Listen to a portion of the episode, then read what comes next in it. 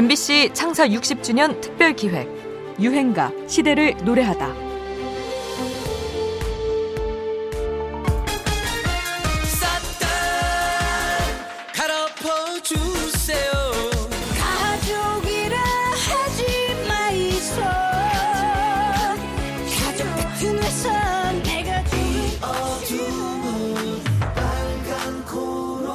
개그맨들은 참 다재다능합니다.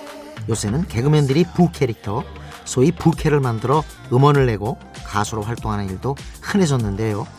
우리나라 최초의 개그맨도 음악적 재능이 뛰어났었다는 사실 알고 계십니까? 일제 강점기 원래 음악 공부를 했던 윤복일은 가극단에 들어가게 되는데요. 공연 중 독특한 소품과 첨단 의상, 팬터마임을 선보이는 등의 기발한 아이디어로 관객들에게 큰 웃음을 선사합니다. 그래서 그를 원맨쇼의 선구자, 한국 최초의 개그맨으로 일컫죠. 1947년 그가 기획한 첨단 뮤지컬 부길부길쇼는 원맨쇼의 극치이자 유랑극단 역사의 전설로 남아있는데요. 우리 유행가의 역사에도 윤복일의 이름이 새겨져 있습니다. 그는 한국인의 애창곡 처녀 뱃사공의 노랫말을 썼죠. 한국전쟁 직후 경남 함안에서 공연을 마치고 남강을 건너기 위해 나룻배를 탔는데 노를 젓는 뱃사공이 당시로선 특이하게도 20대 여성이었다고 합니다. 전쟁에 나간 오빠를 대신해 가족의 생계를 책임지고 있었던 건데요.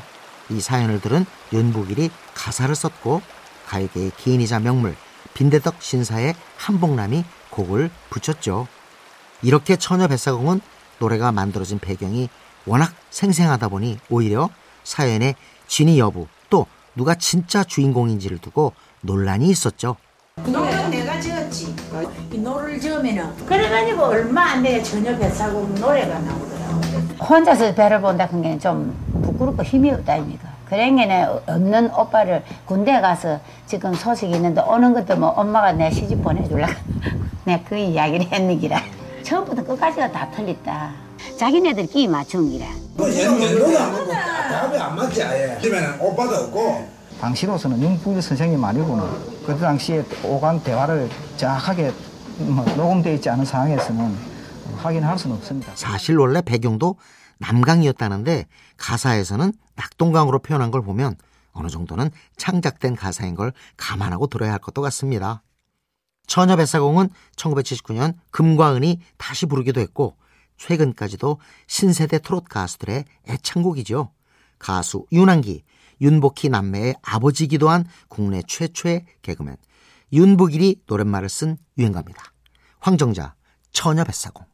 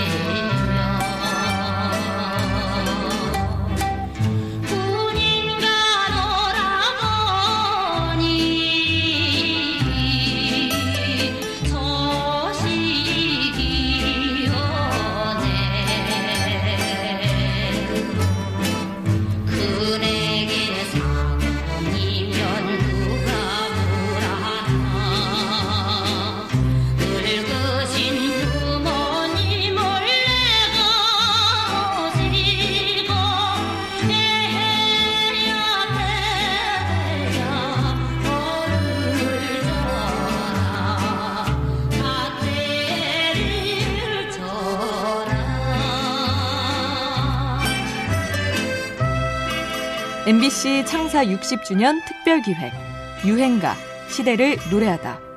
지금까지 음악 평론가 임진모였습니다.